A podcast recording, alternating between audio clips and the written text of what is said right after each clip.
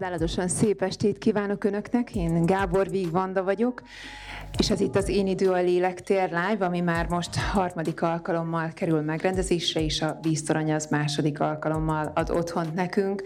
Tehát ház van.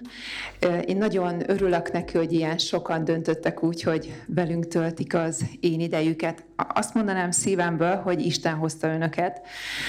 Egy olyan varázslatos estét gondolok én, ami szerintem fel fogja tölteni mindenkinek a kis lelkét és szívét, amire szerintem napjainkban nagyon nagy szükség van. Én nekem már kétszer volt alkalmam beszélgetni Böjte Csabával, bár őt mindenki Csaba testvérnek szólítja, én nekem ő Böjte atya. Azért atya, mert hogy annyi gyermeket fogadott be, annyi gyermeknek adott otthont, családot, szeretetet, feltétel nélküli szeretetet olyanoknak, akiknek nem adatott meg valamilyen okból, de hogy mégis úgy nőttek fel, hogy ezt megtapasztalhatták. Fantasztikus írásai, fantasztikus könyvei és mindent vívő gondolatai vannak, amit azt gondolom, hogy most is el fog majd itt mondani, és akik itt vagyunk, azok valamivel többek leszünk, és, és ezt haza tudjuk vinni, és talán így tudjuk a 2023-as évet kezdeni, és a szeretet ünnepére így a hit és a remény lángja meggyújtódott már, de hogy a következő két hétben már ezzel tudunk még többek lenni és ezzel tudunk majd a következő évre felkészülni. Úgyhogy én nagyon sok szeretettel szólítom ide a színpadra Böjte Csabát, Ferences rendi szerzetest, a Dévai Szent Ferenc Alapítvány alapítóját.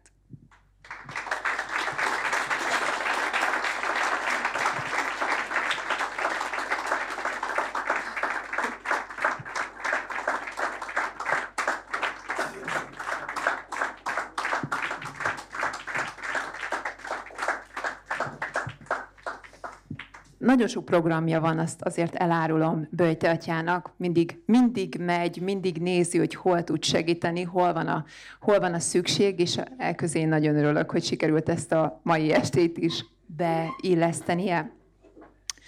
Ugye mi most itt a feltétel nélküli szeretetről gondoltuk, hogy, hogy beszélgetünk, de ez annyira széles, olyan sok mindent besző tulajdonképpen a feltétel nélküli szeretet egyrészt, amit mi kapunk, másrészt, amit mi adunk, nem csak másoknak, hanem saját magunknak is. Sokan azt mondják, hogy valójában innen indul minden, hogy magunkat mennyire tudjuk szeretni és elfogadni, mert hogyha mi magunkat nem tudjuk, akkor ugyan hogyan tudnánk adni valakinek bármit, vagy hogyan, hogyan is tudunk majd mi szeretni.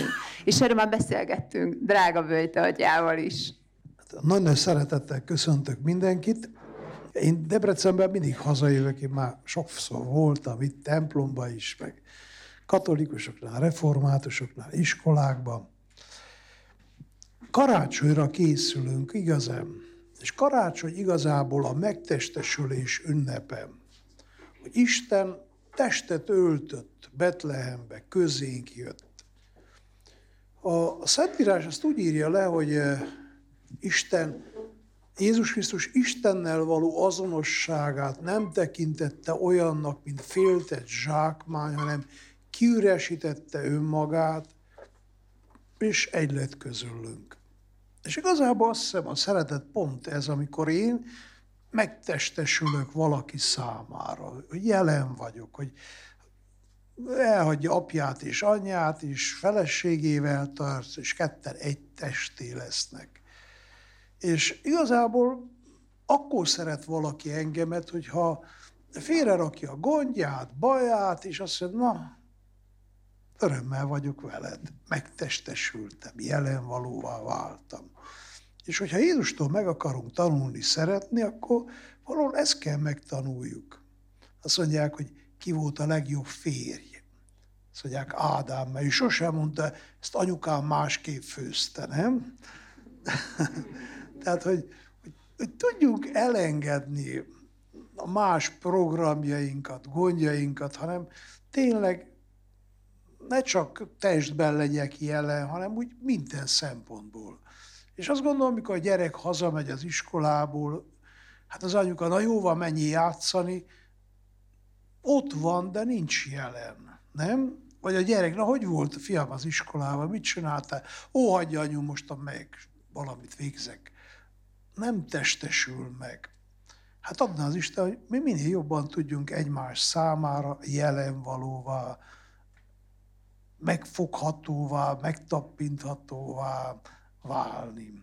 Nagyon sok könyve van Böjte atyának. Én most egyet tartok a kezembe, ez a Szeretet bölcsője című könyv. Fantasztikus gondolatok vannak benne. Többek között az, hogy, hogy higgye el az ember, hogy ő maga mekkora ajándék, és szerintem ez egy nagyon fontos tétel mondat lenne az életünkbe, hogyha úgy, hogyha úgy mernénk abban bízni, hogy mi magunk vagyunk az ajándékok, és talán van benne egy olyan mondat is, hogy Jézus nem laptopot meg tabletet hozott a karácsony falá, hanem hogy saját magát adta nekünk. Olyan szépen írja a Szentírás, hogy Isten úgy szerette ezt a világot, hogy egyszülött fiát adta ajándékoztam. Tehát Jézus Krisztus ajándék mindannyiunk számára. A mennyi atyától, nem? Ez döbbenetes. És hogyha mi Isten képére, hasonlatosságára születtünk, akkor a mi életünk is igazából ajándék kéne legyen férjednek, feleségednek, kollégádnak, barátodnak áldás, simogatás, jó szó. Ez döbbenetes, ugye mai világban az emberek azt mondják, hogy identitás krízissel küzdenek, hogy mi az én identitásom. Próbáljuk úgy érezni, hogy mit is jelentene, hogy én ajándékká váljak. Tehát nem az, hogy én már így is ajándék vagyok, és örvendjen mindenki nekem, hanem hogy úgy viselkedjek, hogy tényleg az én férjem ajándékként élje meg az én létemet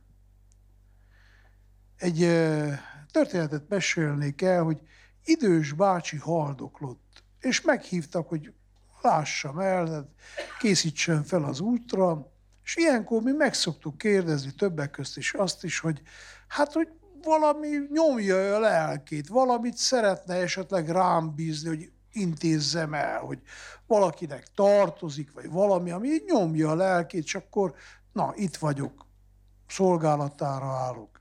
És azt mondta ez a bácsi, hogy ha ő tehetné, elmenne arra a helyre, ahol a feleségét megismerte, hogy megpuszíja a földet. Hát ez egy nagyon szép rákba szenvedett, és tudta ő is, és környezete is, hogy napjai vannak hátra, és nagyon szépnek tűn nekem. Aztán tényleg meghalt a bácsi, én temettem el, és akkor ugye egy, egy hónappal később, vagy valamikor meglátogattam az özvegyet, na, és elévett levelet. A férje írt egy levelet, és halála előtt egy-két nappal rakta fel a postára. Temetés után meg is kapta a levelet a férjétől. Egy gyönyörű, szép, szerelmes vallomás. Hát mondtam, ezt mindenképpen rakja a koporsójába, ha meghal majd ő is, hogy majd a Jóisten megkérdezi, fiam, mit csináltam? Most nézze, engem így szerettek. Biztos, hogy a Jóisten is ezt értékelni fogja. És akkor kérdeztem, hogy hogy, hogy volt az életük. És ő mesélte hogy hát ő egész fiatalon házasodott meg, és igazából a 40-es évek vége felé, vagy akkoriban volt, és ugye hát Románia kártérítésel tartozott Szovjetuniónak, meg két román hadsereg is részt vett a világháborúban, és akkor elég sok ember el kellett menjen kényszer munkára. Na hát őt is elvitték, német származású volt. És volt neki egy férje, egy magyar ember, aki nem tudta ezt elfogadni. És Képzeljék el, Schuster volt az a bácsi, és elindult. És ugye hát, hogy, hogy nem átjutott ő Szovjetunióba, és megtanulta, amúgy is tudta a cipésmesterséget, és mind bennebb és bennebb ment, és megtalálta azt a helyet, ahol hát a felesége ott a, állítólag egy bányába dolgozott. És hát ugye nem tudott ő kapcsolatba lépni ezzel az asszonyjal, de mindig tudták, hogy mikor jönnek, enged, már vége felé volt ez, engedik haza őket, és az állomásba várta. Ott ült, vagy állt, És azt mondja az a néni, hogy mikor őket ilyen négyes sorba, hát ugye 38 kiló, vagy mennyi volt, meg mit tudom én, kendővel, kopasz feje, meg mind a, ment az állomásra, egyformák voltak mind. A férje őt nem ismerte meg. Azt mondja, de én megláttam egy oszlop mellett az én férjemet. Szóval elkiáltottam a nevét, és hát azt elájultam. És igazából itt Erdélybe tért a néni magához, tehát megint, hogy is hívják. És azt mondja, hogy, hogy ez az ember azt mondja, olyan volt, hogy az sosem ment előttem keresztül. Azt mondja, olyan volt, mint orvosság az a sebre, íra sebre. Tehát, hogy és olyan jó volt ezt látni és hallani, és ezek több mint 50 évet éltek együtt. Tehát igazából lehetséges az, hogy ajándékká válj, és hogy a másik létét is ajándékként éld meg. És azt gondolom, hogy hát Jézusnak ez összejött, nem? Tehát bárki, akivel találkozott, az számára ajándék volt, mert hát Jairus leányát feltámasztotta, vagy tudom, Kánába fiatal párnak azért, hogy mondjam, bekerültek a történelembe, hogy a mi lakodalmunkon volt a főnök, amikor csinált azt a sok finom misebort, nem? Tehát, hogy, hogy mondjam, mindenki jó járt, aki vele találkozott. Hát azt gondolom, ez egy komoly életprogram, élethivatás lehetne, hogy úgy szeretnék élni, hogy mindenki kicsivel jobb, vidámabb, na, optimistább legyen, akivel én találkozok. És nagyon fontos szintén most nekem ehhez kapcsolódóan az jutott eszembe is, benne is van ebbe a könyvbe is, hogy mondjuk ne kritizáljuk a másik embert, mert az azt jelenti, hogy a Jóisten már elfáradt péntekre is úgy alkotta meg az embert, hogy, hogy valahogy nem lett tökéletes. Tehát ne kritizáljuk egymást, mert azzal a Jóisten munkáját is véleményezzük. Kritika. Hát Jézus Krisztus azt mondta, legyetek tökéletesek, mint a mennyei atyám. Tehát én tudom, hogy nem vagyok tökéletes, és szinte el is várom a környezetemtől, hogy azért nagy hülyeségeket csinálok, vagy mondok, na, szóljanak. Egyszer emlékszem még az elején, ugye hát hára gyerekeket nevelünk, és mi igazából egy csapat vagyunk ott, és hát ugye mind, tehát a, míg üresen megy egy autó, főleg völgybe le, akkor szép a burrogása. Na jó, meg kell pakolni is hegyre fel, és akkor meglássák, hogy mi van benne. Na mi is megraktuk jól a szekeret, és akkor hát ugye egyik este éreztem sokkal feszültség a házban, mondtam, mindenki írja le a véleményét rólam. Hát volt, aki három oldalt írt, aztán én elolvastam, és egy hétig nem mentem ki a szobámból, duzzogtam. Tehát, hogy aztán mondtam azután, hogy mindig csak egyet. Aztán ha lenyeltem, akkor utána lehet jön a következő. De én azt hiszem, szükségünk van arra, hogy megmondják a véleményüket rólam. Tehát nem vagyok én tökéletes. Tehát én szeretnék tökéletes lenni. És bizony, hát ez azt is jelenti, hogy tehát sokszor mondom a kollégáknak, hogy mennyi baj van a gyerekekkel. Mondom, ha nem lenne baj, én egyet se alkalmaztam volna közületek, nem? Örvendjünk, hogy ennyi probléma van ezekkel a gyerekekkel, mely 7-8 gyerekre már mindjárt alkalmazok egy embert, nem? Igen, és azt gondolom, hogy az angyalok az égbe pedig egész jó partik lennének, és mégsem mennek férhez, nem? Nem jönnek el leányt kérni, pedig ők tényleg azért gondolom, hogy sokkal tökéletesebbek, mint mi. Hát pont azért nem jönnek el, mert ők tökéletesek.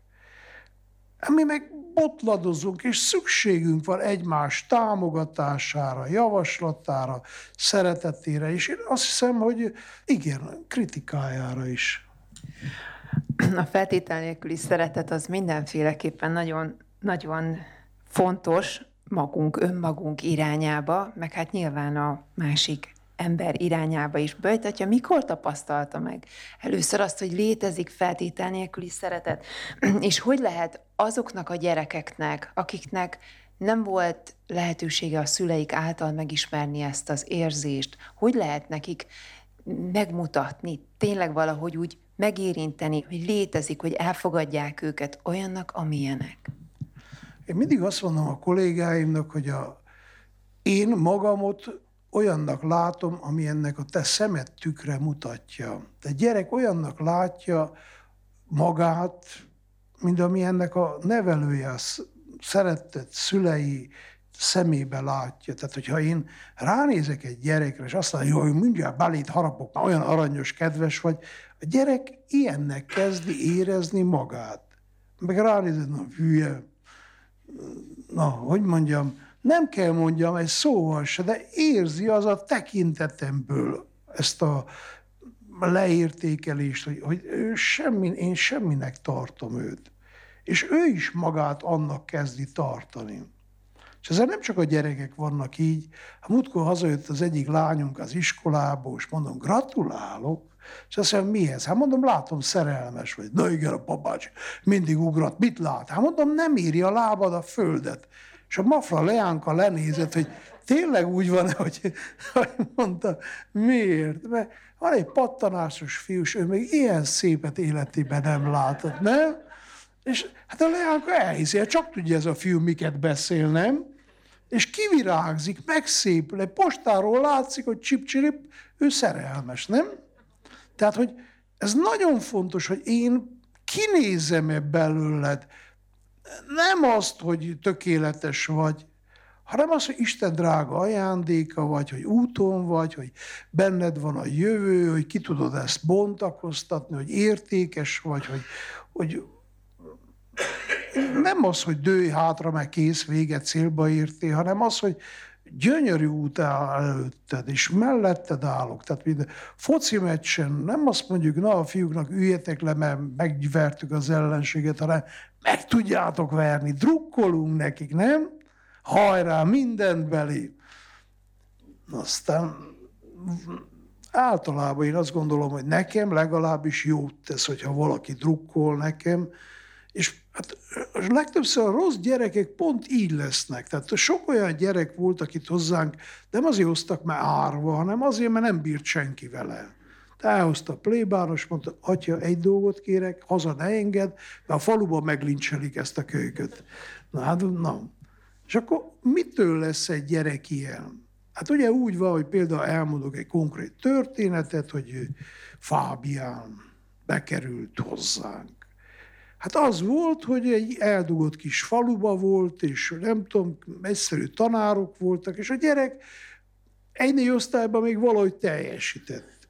De ötödikben már elvárták volna, hogy tanuljon. Anyukája nem volt, apukája egy dar- nagy darab kőműves volt, aki sosem volt otthon. Hát, ha gyereket nem rakják oda tanulni, az inkább elmegy focizni, nem? Mert ez egy logikus, tehát a víz mindig lefelé folyik, a gyerek mindig a könnyebb oldalt válassza. Ha nincs korlát, akkor magától nekiáll egy ötödikes fiú pont szorzatáblát tanulni, vagy akármit. Na hát, akkor másnap hol a házi feladat? Hát mi nem tanultál?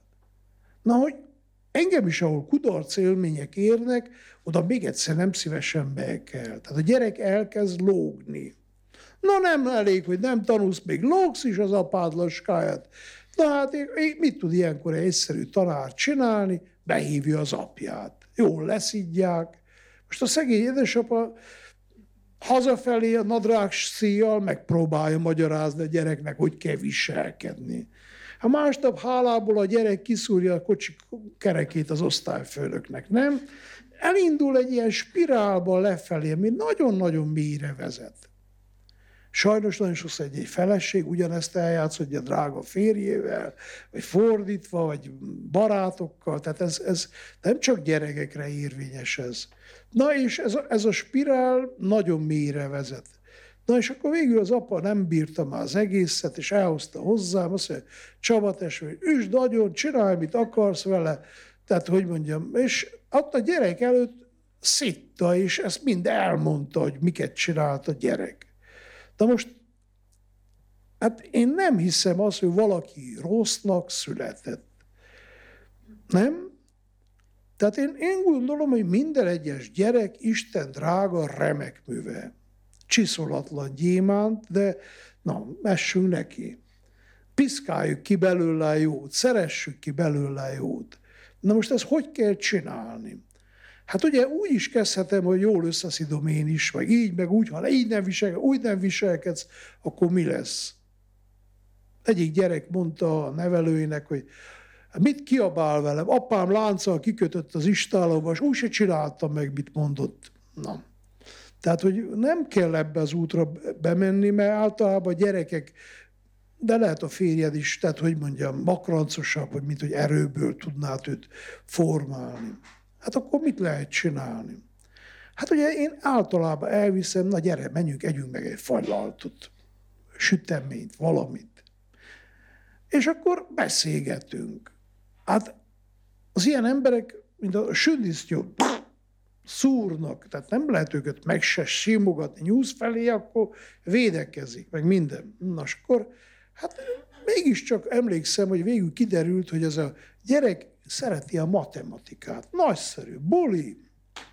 Persze nem mondtam neki semmit, megettük a fajlaltot, hazamentünk, és akkor mondtam a nevelőnek, hogy holnap nekiállsz Szóval máma nekiállsz, hónapra felkészíted a gyereket számtamból. Semmi egyebet, de azt a leckét, ami fel van hagyva, még fokhagyma szagú lesz, addig ismétlitek. Persze szóltam a tanárnőnek is, hogy adjon jó magas labdát, hogy a gyerek tudjon húzni. Na és mit ad Isten, mit nem? Szünetben jön szembe velem Fábián, hogy Csaba testvér, kaptam egy tízest. Na mondom, ne haragudjál meg. Tavaly megbukták, kirúgtak az iskolából, meg minden, és akkor jössz nekem ilyen tízesekkel. Még kell hazudni is. Kis színdarab sose árt, én azt látom. Hát de így van, meg az egész osztály bizonygatja, tényleg Fábián mindent tudott, úgy vágta, hogy öröm volt az hallgatni. Hát mondom, jó, én megnézem a naplót, de ha ott nincs tízes, én az egész osztályt elzavarom. Hát össze-vissza itt engem rángattok, meg hazudoztak, meg mindenféle. Na mit ad Isten, mit nem? Hát nem ott van egy tízes. Jaj, gyerekek, szégyen meg ő. Hát most nagy elmondjátok valakinek, hogy én ennyire nem bízok bennetek. Inkább elviszem az egész osztályt, korupálom egy-egy fallaltal, de psz, köztünk marad. Most képzeljék el, Fábián, milyen büszke, hogy most ki miatt teszi az osztályba a fagyit, társaság, na, ugye, legyünk őszinték, egy fiú a foci meccsen rúg egy gólt, a lányok sikolytoznak hátul. Következő edzése háromszor annyit fog szaladni, nem igaz? Ez a Fábián úgy elvégezte a 12 osztályt nálunk, hogy többet nem kellett vigyen fagyizni. Tehát, hogy szeressük ki egymásból a jót. Ne fogadjam el úgy, hogy ő semmit se akar csinálni, meg nem tud, mert ő ilyen. Nem, ezt ne fogadjam el hanem tegyek meg mindent, hogy ő kibontakozzon, hogy a benne lévő értékek felszínre jöjjenek. Mert akkor boldogabb lesz ő maga is. Mert rossznak lenni nagyon rossz. Jónak lenni jó, nem? Tehát, hogy én meghagyom őt ebbe a duzzogó, savanyú, keserű levébe forogni, akkor egyáltalán nem tettem jót. Nem? Hát akkor mi hagynám én ott? Akkor próbáljak leülni, érvelni, nyugodtan, higgadtan, próbáljam, hát igen, az értékeket rávezetni a gyereket arra, hogy ő értékessé váljon, hogy ő maga is ajándékká váljon. A kedves történetekről nekem eszembe jutott egy másik kedves történet, amit szintén Böjte atya mesélt el még a tavalyi évben nekem. Az az ajándék kapcsán volt egy olyan történet, hogy bujócskáztak egy kislányjal, aki, aki talán mondta, hogy olyan jó, hogy mindig megtalálsz engem. Hogy, és ezzel kapcsolatban mondta azt Böjte atya, hogy mennyire jó lenne a világban, hogyha elvesznénk, akkor mindig lenne valaki, aki megtalálna bennünket. Hát az úgy volt, hogy egy kislány ült, és hát ugye főleg ünnepekkor azért nagyon rossz, hogyha van neked édesanyád, vagy édesapád, vagy talán mind a kettő, és mégse hívnak fel telefonon, nem? És az 5-6 éves gyerek, vagy még a nagyobb is, azért ez kegyetlen dolog, hogy megfeledkezünk egymásról. Na, és akkor ilyenkor odamész egy gyerek, és azt mondod, mi vagy szomorú, hát akkor csak elkapartod az ő sebét, és még szomorúbb lesz. Na oda megyek hozzá, és na mondom, gyere játszani. Szóval jó papbácsi. Mondom, mit játszunk? És azt mondta nekem, hogy azt játszhatjuk, hogy a papbácsi megtalált engemet. És gondolkoztam, hogy a bujocskát azt játszottunk, de az, hogy, hogy egyből azzal kezdjük, hogy megtaláltam, elkaptam a derekát, feldobtam, mondom, milyen jó, hogy megtaláltalak. Megöleltem, egy nagy puszi, ő is megölelt, és mentünk tovább. És azt gondolom, hogy ez a gyerek, hogy mondjam, tudatlanul is azt fogalmazta meg, amire a legnagyobb szükségünk van, hogy a másik engem megtaláljon, nem? Hogy én számodra jelen valóvá legyek, megtestesüljél. Igaz? Hogy, hogy igen, hogy nem csak az, hogy a te férjed, vagy a főnököd, hogy egy, darab legyél, hogy most elvégezted, nem végezted, hogy, hogy jé, ő megtaláljon, és örvendjen annak, hogy ő megtalált. Erre azt hiszem mindannyian vágyunk, és én kívánom is, hogy minél több megtalálás legyen az örök életébe is. Böjtatyát mikor találta meg a, a, a hívás, hogy, hogy ezzel kell foglalkozni, hiszen maga az életút az nem, nem mint Ferences rendi szerzetes indult. Mikor érezte azt, hogy segíteni szeretne, adni szeretne, valami olyat az embereknek, a gyerekeknek, ami, ami nem adatott meg nekik, ami, amit nem, nem tudnak más hogyan megkapni, de ezt ilyen formában oda lehet nekik adni. A szeretetet, az elfogadást, azt, hogy van otthonuk, pedig korábban nem volt. Még úgy is, hogy le kellett verni a lakatot. Hát igazából a 90-es években, de akár most is, három lehetőség van minden ember előtt. Az egyik az, hogy minden jól van, ahogy van, hagyjuk így, éljem a magam életét. A másik az, hogy magam kis elefántson tornyát felépítem, bezárkozok, és hát ott rend, legyen rend, tisztasság, vagy nem tudom micsoda, és kész. Aztán van, aki ugye azt mondja, hogy ez úgy, ahogy van, sose lesz rendben, Kelet-Európa, bazár, nekem ebből elegem van, veszi a zöld mezőn keresztül, elmegy valamerre. Igaz? Erre is van példa a mai világban. És a harmadik az, amit én választottam, hogy hát ez az én szülőföldem, ezt adta ajándékba Isten. Hát nem minden tetszik úgy, ahogy van, álljunk neki is takarítsunk, beszeljük ki, szedjük rendbe, nem? Na és hát én ugye úgy eldöntöttem, hogy nem megyek el, mint az osztálytársaim, vagy az év, sokan a, abból a korosztályból. Én itt vagyok, otthon maradok Erdélybe. Azt sem mondtam, hogy itt minden rendben van, és akkor együnk, ígyunk, szórakozzunk, mert jól van ez így hanem nekiálltam, hogy tanuljak. És akkor mit tanuljak? Hol tanuljak? Hát a kommunizmusban azért elég sok etetés volt az egyetemeken, meg ilyesmi, de úgy éreztem a teológián, ott tényleg olyan dolgokhoz, könyvekhez jutok hozzá, ami hitelesek, ami, ami jó.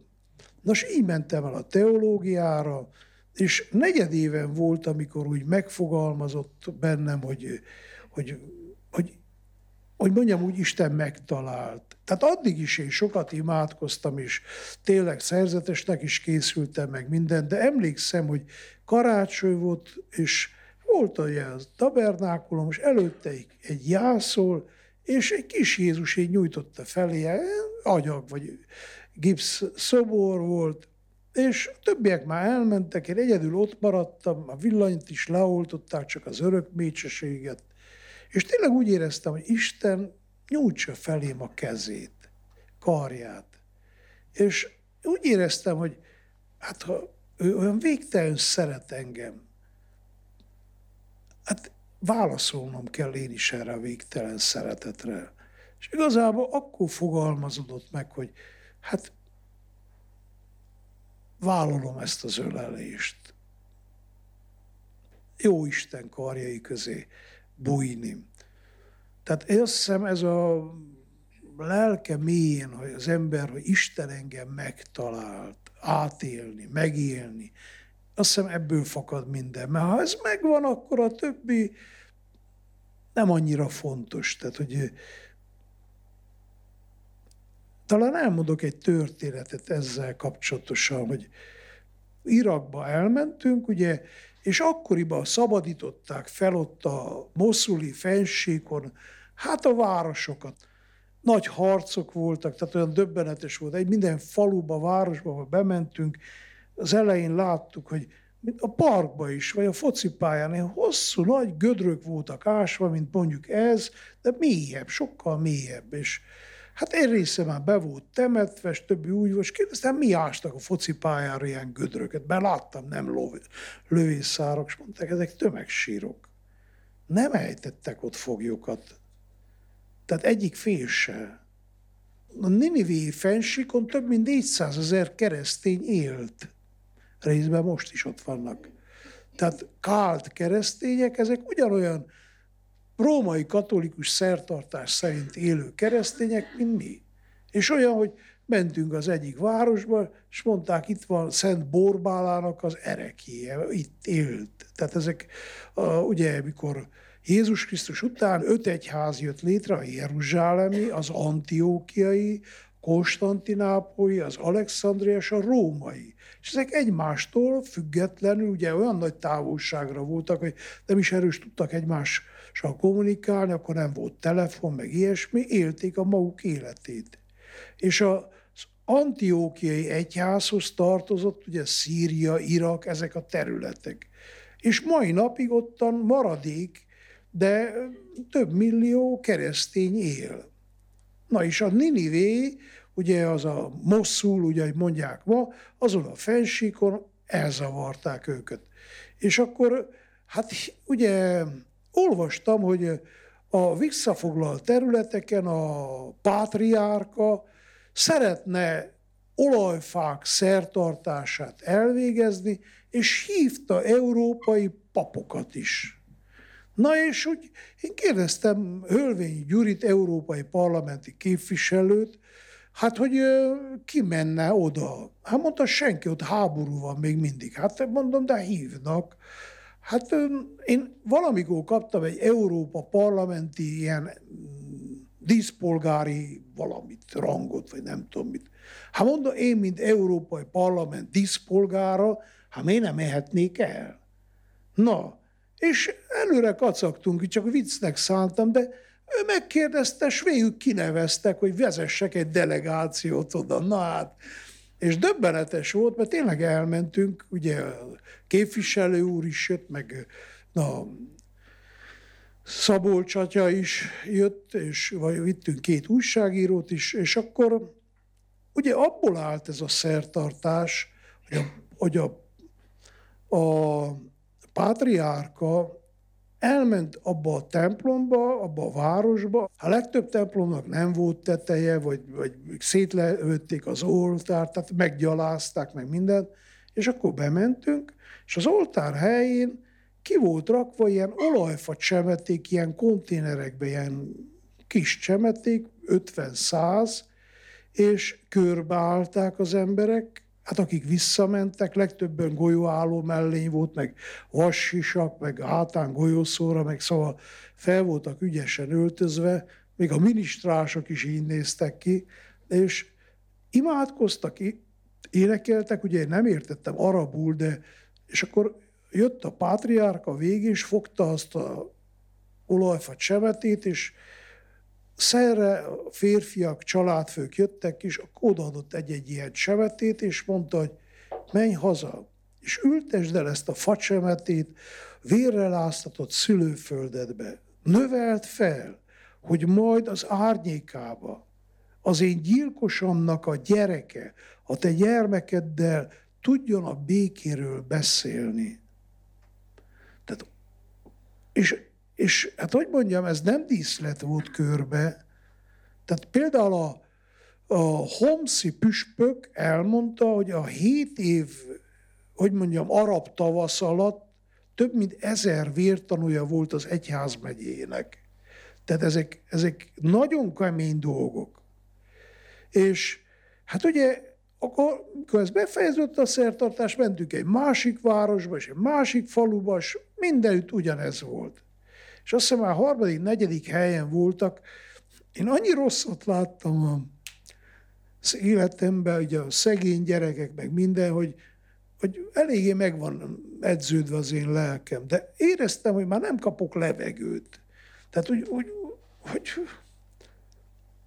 hogy lehet ennyi rosszaság? Mert úgy megmutatták azt, hogy játszóteret, meg mindent szétlőttek, hogy, hogy, hogy mit tudom én, hogy a, bedobták a kézigránátokat a, a lefolyókba, csatornákba, azt is, hogy tönkre tegyék, meg mindent. Tehát, hogy kivágták az utolsó szöllőtőkét is, meg mindent a, ezek a házak körül. Tehát olyan nagyon szívbe markoló látvány volt, és a, hihetetlenül kék az ég, süt a napsat, mindent látsz, tehát ottan körülötted, és ezek az emberek hihetetlen beletörődéssel és kitartással mennek tovább, és éreztem, én már nem bírom tovább.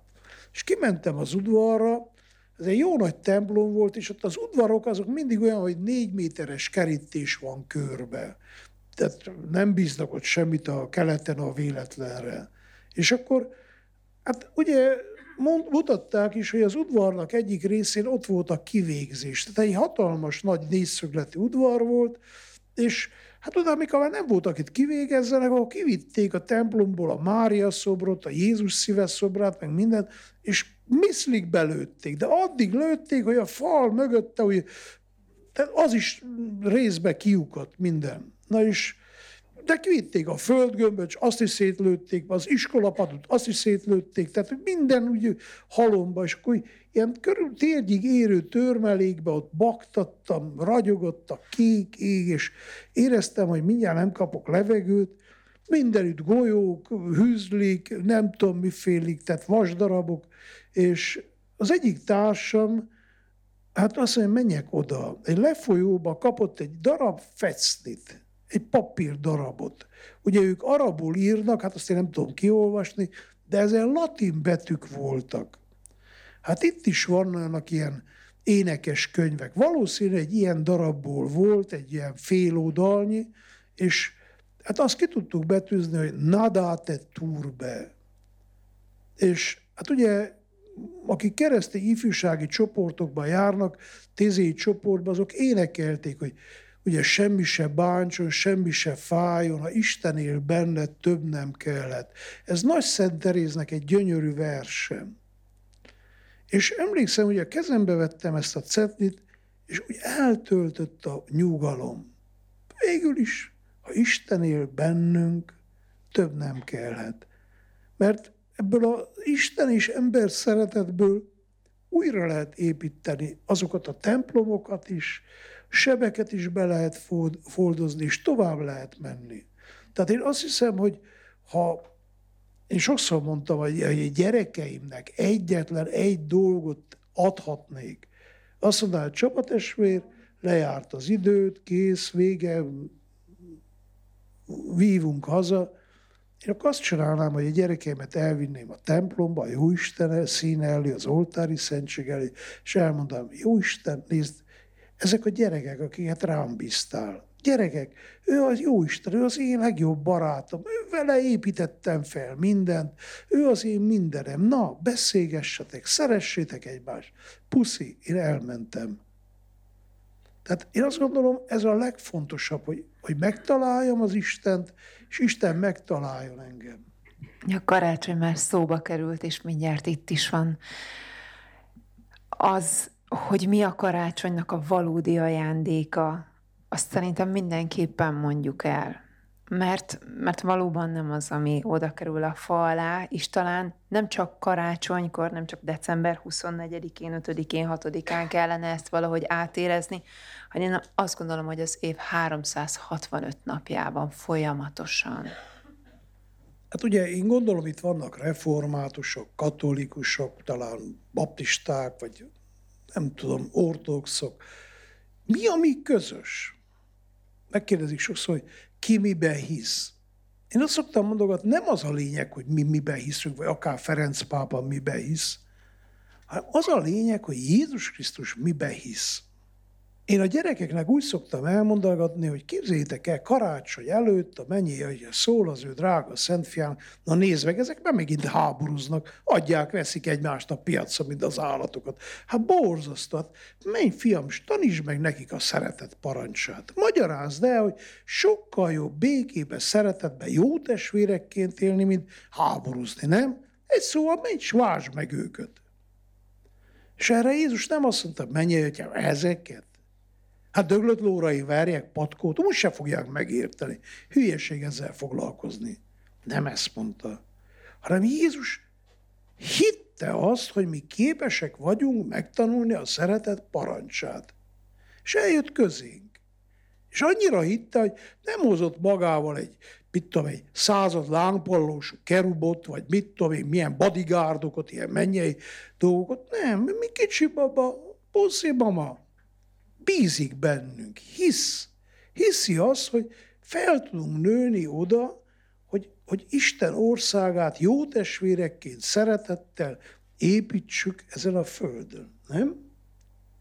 Tehát Jézus Krisztus nem azt mondta, hogy mikor a mi atyánkot tanította, hogy mondjátok, hogy azt, mikor ez a világ összedől, mennyi atyánkor ne fájjon nagyon. Nem ezt mondjuk, hanem mit mondjunk? Azt, hogy jöjjön el a te országod, igaz?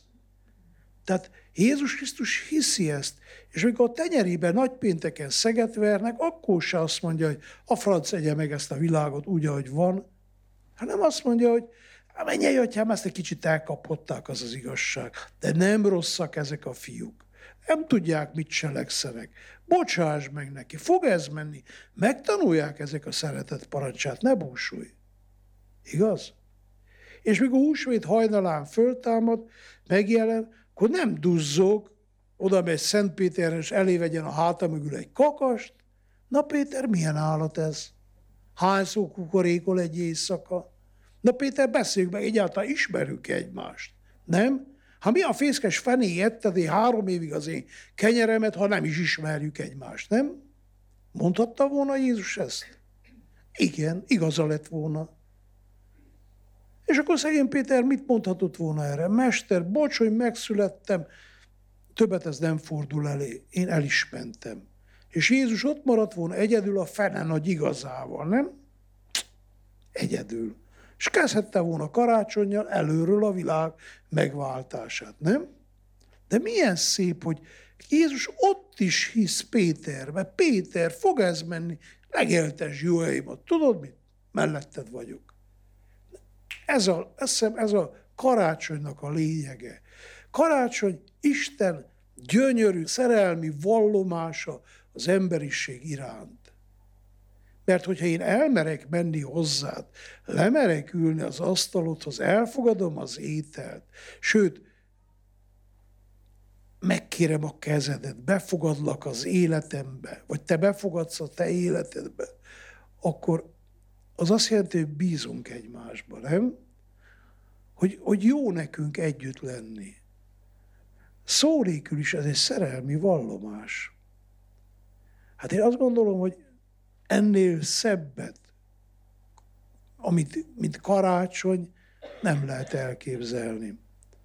És adja az Isten, hogy ez az erőt adjon nekünk is, hogy mi magunk is merjünk hinni önmagunkba, meg egymásba, gyerekünkbe, férjünkbe.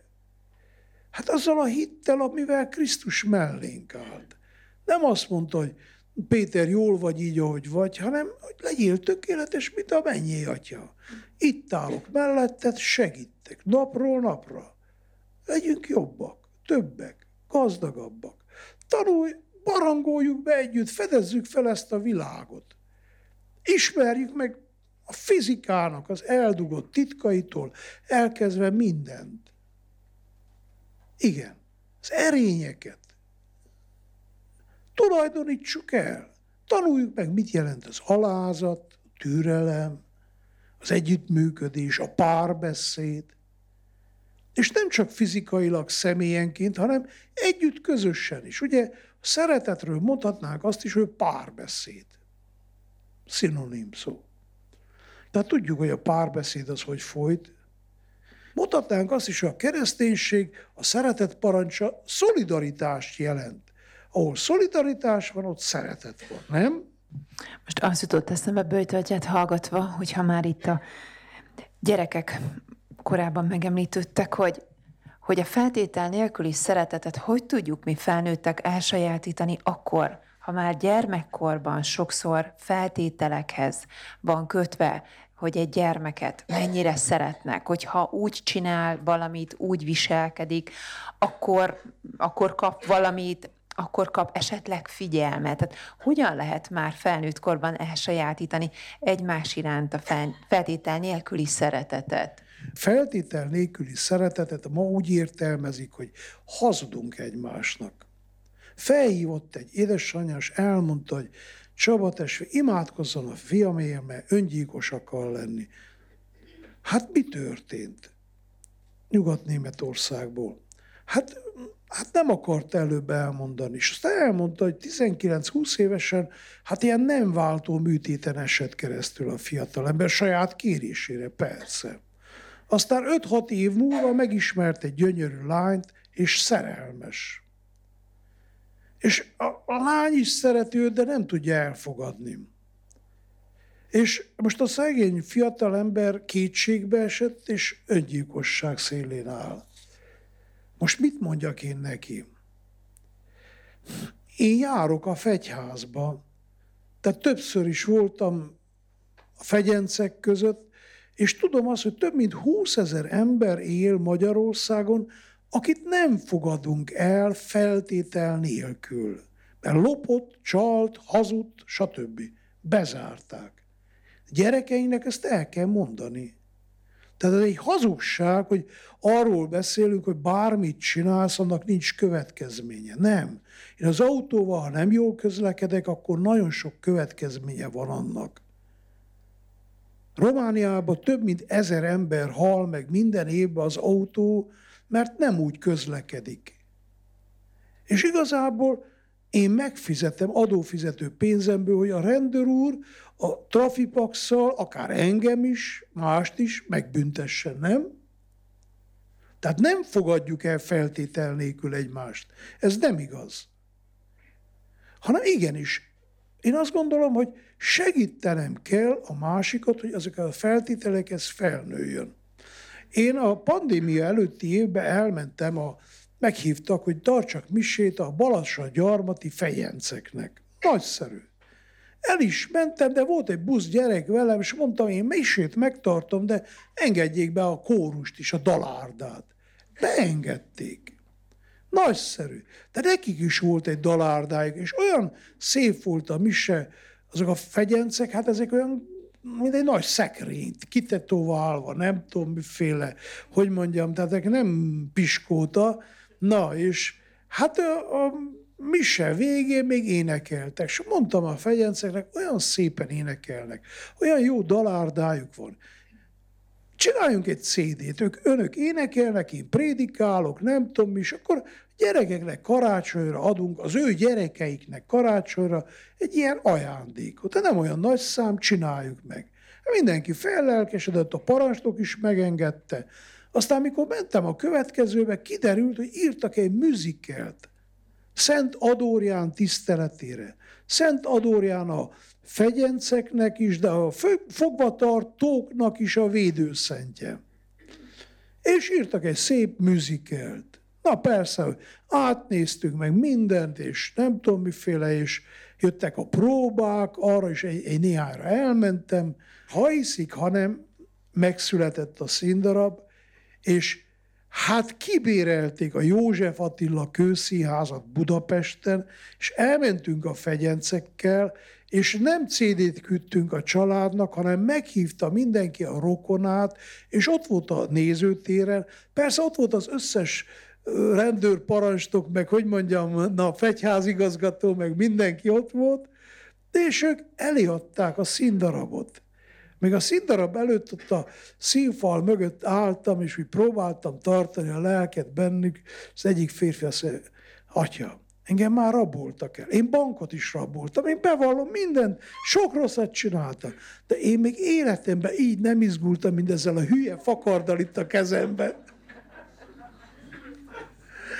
És hát utána, hogy mondjam, megvolt a színdarab, és a szünetben az volt, hogy megengedték, hogy kimenjenek a hát a családtagjaikhoz leültek ott közelbe, és ott volt az anyukas, nagymamas, nem tudom, persze a jegycsipő néniknél, mindegyiknél egy golyószóró volt, az is igaz. Tehát fegyörök voltak, és úgy, úgy jöttek oda, hogy össze volt minden kettő láncolva, és akkor ott leszették, és na, kezdődött az előadás. És amikor vége lett, az egyik édesanyja odajött, és azt mondja, Csaba testvér, én még ilyen büszke a gyerekemre soha életemben nem voltam. Igen, nem, nem feltétel nélküli a szeretet. De ennek ellenére szeretnem kell a másikat. Mert én azt gondolom, az a fegyenc a szeretet által több lesz, jobb lesz. Az egyik nagyon ígérgeti nekem, hogy mostan valamikor kiszabadul, és akkor jön hozzánk nevelőnek. Úgyhogy kicsit félek tőle, de én azt mondtam, szívesen látom, hogy csinálunk egy színdarab. Amúgy ő írt ezt az Ador János színdarabot is. Igen. Hogyan lehetünk mi olyan emberek, akik kicsit kevesebbet kapunk a Bibliából, meg, meg talán, talán kevesebb része van a napjainkban, ahogy benne van, de hogy hogyan lehetünk egy kicsit jobbak, hogyan figyelhetünk egymásra egy kicsit jobban, hogyan fogadhatjuk el a másikat egy kicsit, kicsit jobban, vagy teljesebben. Hát én azt gondolom, hogy sokféle művészet van, de azt hiszem a szeretet művészetét is kellene tanítani és tanulni, hogy kellenek a korlátok. A szeretet finom korlátai. Hogy tudjuk igazából kiszeretni a másikból a jót? Hát ez egy egyik legnagyobb művészet, és hát én tudom, hogy egy-egy gyereknek hányszor neki kell állni, tehát mind ahogy egyből nem lehet megoldani. Tehát én is, hogy sok kudarca is van az embernek, és újból és újból neki megy, és ez megint olyan, tehát ennek nem hiszem, hogy az lenne, hogy na itt van, megnyomod a gombot, csak akkor másik elkezd téged szeretni. Tehát ez, ez nem ilyen egyszerű, de én azt hiszem, hogy meg kell próbálni. Tehát tudjuk jó, hogy Jézus Krisztus is azt mondja, hányszor próbáltalak összegyűjteni, mint kotló a csibéit, de nem akarjátok, nem megy, nem megy, na nem baj, hónap virágvasárnapján bevonulok megint a templomba, igaz? Megint megpró, nem jött össze megint, nem? Húsvét hajnalán feltámad, és akkor mit mond? Mária Magdolna szólja többieknek, találkozunk a Galilei tengerpartján, semmi kecmec, folytatjuk tovább. Múltkor az egyik déván az egyik kolléganőm mondja ezt, hogy Csaba testvér, tanév vége van, jó tanulóknak adunk diplomát. Hát akik nem tanultak olyan jól, de rendesek voltak, azoknak adunk emlékkönyvet. De van három olyan kötözni való kölyök az osztályban, na azzal mi a túrót csináljak. Hát mondtam, menj ki a piacra, és vegyél valami halat, süsd meg ott a kolostor előtt a kövön. Nagyon furcsán nézett rám, és azt, és azt segít, Hát mondom, hogy rajta fog-e segíteni, nem tudom. De Jézusnak bejött, nem? Ő ezt a finom sült halat megette Péter, András, a többiek, és meghaltak érte. Nagyon szerették a halat. Én azt gondolom, ezt se ártana, hát hogy mondjam, a férjed, feleséged valamit csinál, hát akkor Szoktam kérdezni a gyerekektől, mit gondoltok, Jézus mi nem támad fel már nagy pénteken, nem? Vagy nagy szombaton, vagy na, mit, mit ücsörgött annyit a sírba? És mondtam, hogy lehet, hogy Jézusnak is kellett három nap, hogy ezt a békát lenyelje. Na azt, hogy mégis az embernek tenyerében szeget vernek, azért mégiscsak durva, nem? De mikor feltámadt, akkor nem bosszúért lieg, nem kiossza a tanítványait, nem veszekedik, hogy most mi a francé kellett nekem, hol voltatok, egy ezer idegen, Simon hurcolta utánam azt a keresztet, hát hol voltatok? Nem, nem ilyeneket mond. Na hát ezt kellene megtanulni. Hát igen ez alapján fognak az utolsó ítéleten megítélni, hogy mennyi szeretet van benne. Ugye most ne ijedjünk meg, hogyha úgy érezzük, hogy bűnök vannak bennünk, vagy rosszul csináltuk mostanig. Ugye a bűneire ráébredő ember két úton indulhat el. Az egyik a Júdás útja, aki elzárkozik, Nem megy oda senkihez, se a tanítványokhoz, se Jézushoz, semmivel. Tehát ő a bűnével bezárkozik, és a bűne feléje nő, és végül maga ellen fordul, és öngyilkos lesz, igaz? Nagyon sok ember ezen az úton jár. Látja, hol hibázt, látja, hogy nem így kellett volna minden, és, és végül ezért van azt hiszem annyi sok rákos daganat, meg mindenféle egyéb. A másik út a Mária Magdolna útja. Mária Magdolna is rádöbben arra, azt nem így kellett volna csináljak.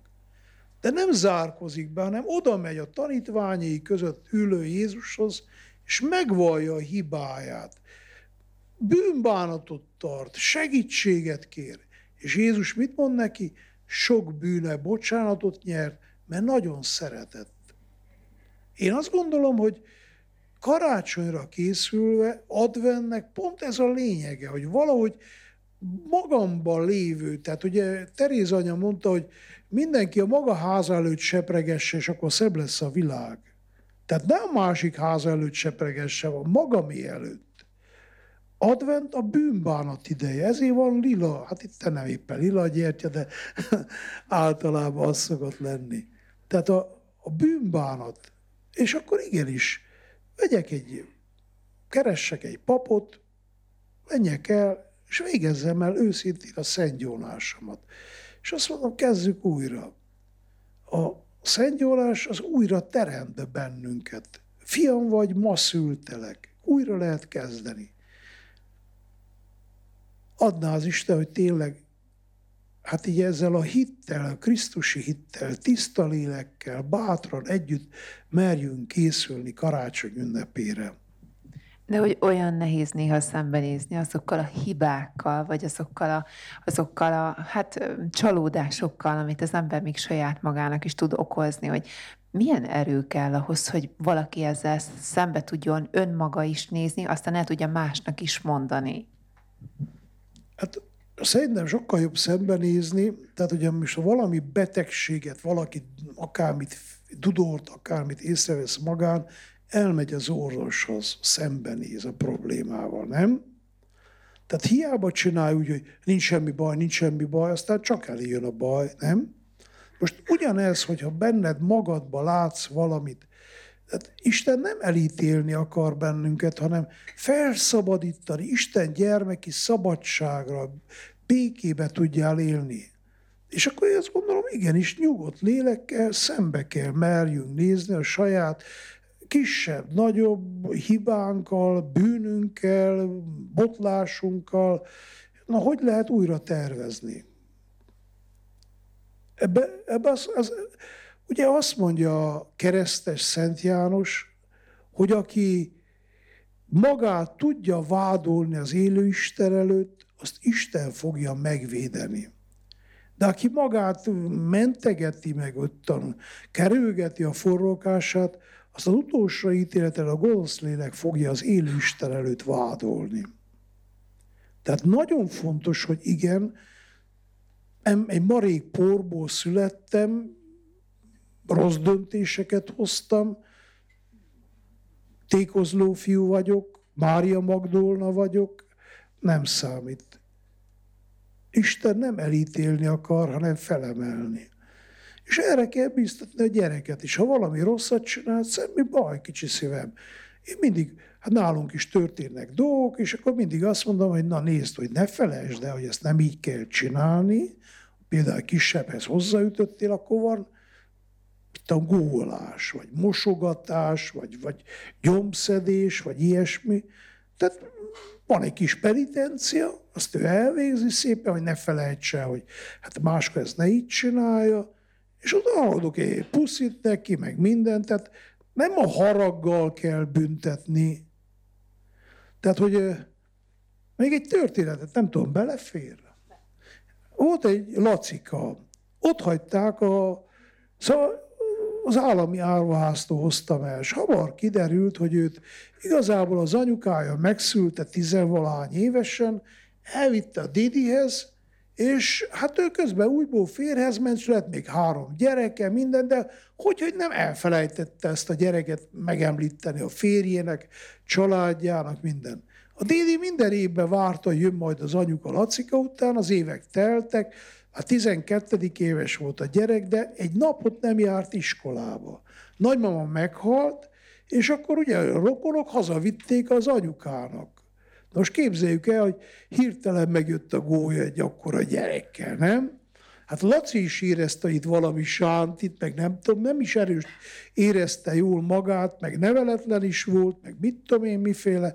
Aztán lopott biciklit, ezt, azt, gondolom azelőtt is csinálta, a rendőrök rámentek, akkor na, hát eléggé megbogosodott a családi élet, és úgy gondolta, hogy a, az anyai örökségből a neki járó részt kiveszi, és akkor, mint a fülbevalókat, ezeket azt összeszedett, és elment.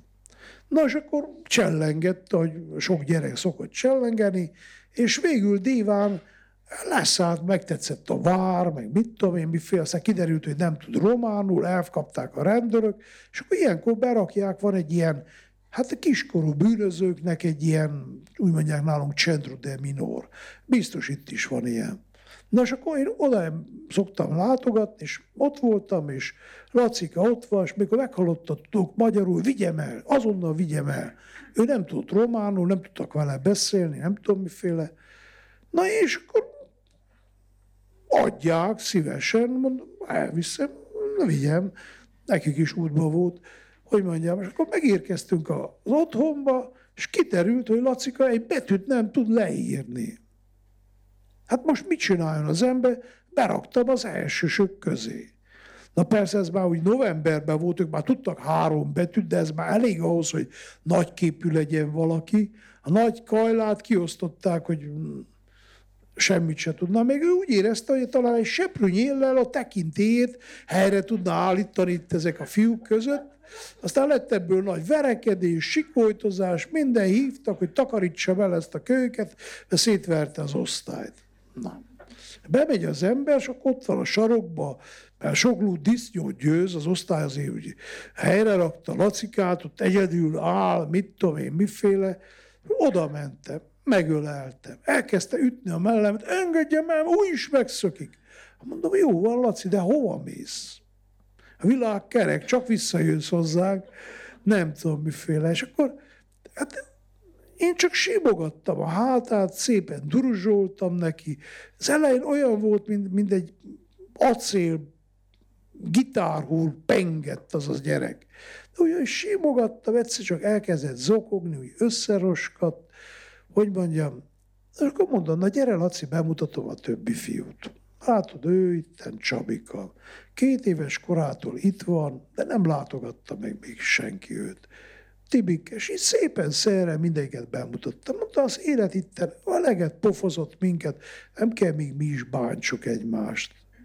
A gonosz lélek azt szeretné, hogy üssük mi egymást. Döntsük el, hogy többet nem verekedünk, jó? Megfogtuk egymás kezét, hogy körbeálltuk, és elmondtuk a mi atyánkot, az üdvözlégy Máriát, és úgy éreztem, hogy felszabadulnak a gyerekek, már mosolyognak, meg minden. Na, és akkor felmegyek a, gyerekkel a nevelőjéhez, és ugye hát annál a nevelőnél úgy volt, aki egy kisebbhez hozzájut, száz bugolás. Öt gyereket vert meg, 500 bugolás. Laci, amikor meghallott, az dzsum, nem, nem csinálom meg. Nekem is soknak tűnt, de olyan padhelyzet volt megint, ott a felők már megint ott voltak. De mondom, te Laci, számolja, és azzal én elkezdtem, hogy egy, kettő, szépen, Szóval mit csinálok? Hát mondom, ne szólj belé a magánéletembe, inkább segítsél, hogy ha valaki elkövette a disznyóságot, hát kövesse valaki a, hát a büntetést is, nem? Úgy, mm, kalákába megcsináltuk, másnap alig tudtam elindulni. De ha hiszik, hanem ez legalább egy 15-20 éves történet, de én azt gondolom, ha most Laci bejönne és megkérdeznék, hogy hát mondja el, ki az öt legjobb barátja világon, talán én lennék az egyik. Tehát nem kell elfogadni Lacinak a rosszasságát, hanem valahogy az a lényeg, hogy, hogy rávezessem őt a szeretetre, hogy igen, A gonosz lélek roppant élvezi, most hátradől és Ukrajnába ilyen jól ölik magukat egymást az emberek. Ez olyan színdarab neki, mint a csuda. Nem? Másnak senkinek nem jó. Rajta kívül senki nem kacag. Adná az Isten, hogy tényleg béke legyen ott is. Tehát igazából én azt gondolom, hogy ne elfogadjuk a világot olyannak, amilyen, hanem segítsük arra, hogy, hogy ő boldog legyen. Mert gondolom a Laci, amióta nem veregeti a kisebbeket, azóta nyugodtabb az ő élete. Szebb, tisztább. És ezek a gyerekek, akik annak idején verekedett, én biztos, hogy most már mind barátok. És ez sokkal jobb, mint ellenségnek lenni. Azt hiszem az is nagyon fontos, hogy ez nem egy, hát hogy tündérmes ez az élet. Ugye elmondok egy történetet, hogy hogy kerülnek a gyerekek árvaházba. Hát volt egy férfi például Nagyváradon, aki megszöktetett egy lányt, annyira szerették egymást. És kiment Kismuncserre, ahol egy uránbánya volt. Ott dolgozott. Egy két méteres nagy darab ember. Keményen dolgozott. Haladt is előre, csoportvezető lett, sokat keresett, szolgálati lakást kapott, hat gyereke született, úgy szinte minden évben egy-egy. Aztán bezárt a bánya, kapott ő végkielégítés, azt hiszem, hogy 18 hónapra fizetést, hát rengeteg pénz volt. A bányászokat kommunizmus alatt nagyon jól megfizették. És hát ugye most annak töredékét ígérték volna elmegy kőművesnek, vagy valami, ez nem is értett hozzá, nem tudom miféle, annyi pénzé nem dolgozok, de annyi pénzét tudott inni. Végül annyira elzüllött, hogy a családját szétverte, a gyerekek hozzánk kerültek, az asszony megszökött, nem tudjuk hol van, és a férfi az állomásba hajléktalaná vált. Pont. Próbáltam egy párszor leülni vele, beszélgetni, aztán egyszer egy kora tavasszal azzal hívnak a kórházba, hogy nagybátyám haldoklik. És akkor elmentem, és valóban ez az ember volt ott, torzombos, szakállas, minden hajléktalan, hogy néz ki. Az orvosok elmondták, hogy tüdőgyulladás, minden leépül teljesen. Télen egész végig kim volt a hidegbe, hát valószínű hamar meg fog halni. Hát mondom, most meg lehetne menteni, nincs se beteg biztosítása, se semmi, nem tudom miféle. Vagy hirtelen alkalmaztuk. És hát az orvosok küzdöttek az életében, meg is gyógyult megborotválkozott, vittünk neki szép egy, ilyen rendruhát, felöltözött, minden, és mondtam, János, most kolléga vagy, figyelni kell a főnökre. Na és mondom, az első munkalapon bemutatok neked gyerekeket, és leültettem, és behívtam az ő hat gyerekét. Már évek óta akkor nem találkoztak. És mondtam, gyerekek, ők az apukát, János, ezek a te gyerekeid, de csomag megőrzőben eddig őriztem, sőt neveltem is őket. De most azt szeretném, hogy írjatok gyerekek egy levelet az angyalnak. És képzeljék el, hogy hát ezek néztek rám furcsa, hogy most márciusban hogy milyen levelet akarok írni az angyalnak, egyáltalán. Mondom, akkor írok én helyettetek. Én arra azt kérem, hogy legyen egy karácsonyfa, apus, anyus, ti haton álljátok körbe, és énekeljétek el a mennyből az angyalt. Az a János olyan keservesen elkezdett zokogni, hogy Hát mondja azt, hogy atya, ebből nem lesz semmi. Hát minden lenne? Hát, hát az, hogy nem bocsájt meg nekem. Hát mondom, a kutyát és a paput a szavái tartsák, nem? Hát én addig lyukat beszélek az asszony hasára, visszajön, az ne. Na és tényleg visszajött az asszony, és tényleg összeraktuk egy kicsi házat, adtam nekik a hat gyerekkel nyári vakációba, támogattam, munkát adtam nekik, minden, és úgy tűnt, hogy szépen, mint egy csontot az orvos, hogy összerakja, összeraktuk. És akkor jött az ősz, és elhívta valaki pálinkát főzni Jánost. Na, megcsúszott, eltűnt, utána többet nem került elé, gondolom szégyelte magát, aztán karácsony előtt hívottak, hogy, hogy azonosítani kellene egy halottat. A vállán volt egy tetoválás, arról tudták azonosítani. És karácsony napján nem mennyből az angyalt énekeltünk, hanem adj Uram örök nyugodalmat az ő ravatala körül. Tehát, hogy, hogy nem babra megy ez a játék. Tehát, hogy mondjam, nem mindig happy end a történet vége. Tehát, hogy, hogy igen, küzdeni kell. Isten szeret bennünket, de döntéseinek súlya, következménye van. És adná az Isten, hogy tényleg szeretet Istenével kapaszkodva megoldjuk a feszültségeket a családba, kitakarítsuk ne csak a cipőnket, hanem a szívünket is, egymással kiengesztelődve, békébe, egymásba kapaszkodva, józanon, szépen építsük hát a családunk életét is, meg az Isten országát is. Még egyetlen egy utolsó kérdésem az, hogy legyen, hogy hiszem az elmúlt években, az elmúlt két-három évben nagyon sok családban nagyon sok veszteség volt, nagyon sok félelem volt, nagyon sok fájdalom volt, hogy mit lehet mondani, miből lehet tényleg úgy erőt meríteni a továbbiakban, egy picit azok, akik ugye veszteségeket is éltek, mert nagyon sokan elmentek az elmúlt években, a vírus miatt is, hogy, hogy hogy lehet egy kis lelket önteni az emberekbe, egy kis reményt adni a szívekbe a következő évre. Megint csak azt mondanám, amit ottan Szíriában, Irakban megtapasztaltam, ha Isten él bennünk, több nem kellhet. Tehát, hogy, hogy ugye a jó Istennek az első parancsa hogy hangzik? Uradat, Istenedet imádd. Tehát ez a használati utasítás az emberiségnek, a tíz parancsolat. Boldog akarsz lenni? Tiszteld apádot, csanyádat. Boldog akarsz lenni? Ne lopj. Boldog akarsz lenni? Ne hazudj. De a legelső parancs az úgy hangzik, boldog akarsz lenni? Tiszta szívvel imád, szeresd az Istenedet. Én azt gondolom, hogy bármit is elveszíthetünk, ha Isten a miénk, akkor nagy baj nincsen.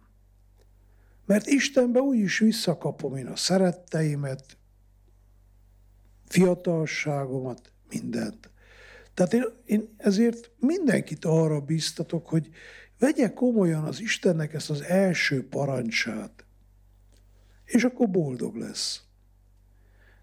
Ennélkül hát én nem látom, hogy mi lenne az, hogy most én kapok akár egy bogaranyat, vagy mit tudom, egy autót. Én annyi olyan embert látok, hogy mindenem megvan, egy nagy házba bezárkozva ott van minden mumia, és mégse boldog, nem? Tehát én, én erre biztatom mindenkit, hogy karácsonykor ne csak Isten Jézus Krisztus születését ünnepeljük, hanem keressük az ő társaságát, barátságát. Annak idején, hát ugye templomban voltam Csíksomjon, de még a teológia előtt jóval, és mintha megkérdezte volna Jóisten tőlem, hogy Csaba fiam, te hiszed, hogy tőlem kaptad a beszéd készségét? És én is tudok beszélni? És éreztem erre vagy igenne, vagy nemmel kell beszél, válaszolni. És mondtam, hiszem, uram. És azt mondja, Hiszed, hogy tőlem kaptad a hallás készségét? És én is hallom, amit te mondasz. Igen, Uram, hiszem. Na, akkor beszélgessünk. Tehát ugye mi keresztények, református, katolikus, mindenkit azt mondom, hogy imádkozzon. Szépen a csendben, nyugodtan, Istennel való személyes kapcsolatát rendezze. Olyan gyönyörű, hogy a Szentírás írja, hogy fiam vagy, ma szültelek, nézd a nevedet, a tenyerembe írtam. A hegyek megmozdulhatnak, a halmok táncra kerhetnek, de az én szeretetem nem hagy el téged soha. Tehát ez a mély egzisztenciális megtapasztalás, én azt gondolom, ez ad erőt ahhoz, hogy a nehézségeken túlmenjünk, hogy bűnbánatot tartsunk, hogy újra kezdünk, hogy, hogy ne adjuk fel az álmainkat, hogy, hogy tényleg legszebb vágyunkat valóra váltsuk. Hát én ehhez, hogyha kérhetek valamit a Jóistentől, örök karácsonyfáj alá, hát azt a kis Jézust kérem, aki maguk felé is kigyújtsa két kezét. Nagyon szépen köszönöm a beszélgetést. Ugye hoztam naptárt 2023-as, ebben benne van az összes házunknak az elérhetősége. Csak azért mondom, hogy itt Székelyhídon is, Gálos Petri, Nagyváradon, Nagyszalontán, felé van házunk, sőt, hát a hegyek között is, ugye Petrozsénbe, vagy akár mit tudom, Borszéken, nagyon, tehát a házunktól mit tudom, egy pár méterre sípályák vannak, úgyhogy nyugodtan el lehet jönni, meg lehet látogatni a gyerekeket is, el lehet hozni a sílécet is, kirándulnak is, tehát hogy, hogy örömmel látunk mindenkit. Nyáron is vannak olyan, például Szárhegyen, Szent Simonban lovak vannak, ugye a gyerekek, hát hogy mondjam, lovászatot tanulnak, és hát ki lehet próbálni, akár tereplovaglásra, meg másra is. Úgyhogy mindenkit nagy szeretettel hívunk, várunk, jöjjenek, nézzék meg a gyerekeinket. És hát végezetül nem tudom, meggyőztem-e magukat. Elindulunk a szeretet útján? Na, akkor álljunk fel, mert ülve nem lehet. És azzal, hogy felálltak, azt gondolom, egy döntést hoztak. És én erre a döntésre szeretném áldásomat adni. Jóságos Istenünk, szívem minden szeretetével imádkozok Debrecen városáért, az itt élő testvéreimért. Áld meg őket, hogy ebben az adventben hibáikkal, bűneikkel szembefordulva, Isten gyermeki szabadságba, örömben, jókedven tudják ünnepelni karácsony áldott ünnepét. És hogy ez megvalósuljon, Szent Fiat szavaival ezért így imádkozunk. Mi atyánk, aki a mennyekben vagy, szenteltessék meg a te neved, jöjjön el a te országod, legyen meg a te akaratod, amint a mennyben, úgy a földön is. Minden napi kenyerünket add meg nekünk ma, és bocsáss meg védkeinket, miképpen mi is megbocsájtunk az ellenünk védkezőknek, és ne vigy minket kísértésbe, de szabadíts meg a gonosztól, mert tiéd az ország, a hatalom és a dicsőség, mindörökké. Amen. Az Úr legyen veletek, áldjon meg titeket a mindenható Isten, és adjon egy örömteli, kegyelemmel teljes karácsonyi szent ünnepet az Atya, a Fiú és a Szentlélek. Köszönöm, hogy meghallgattak.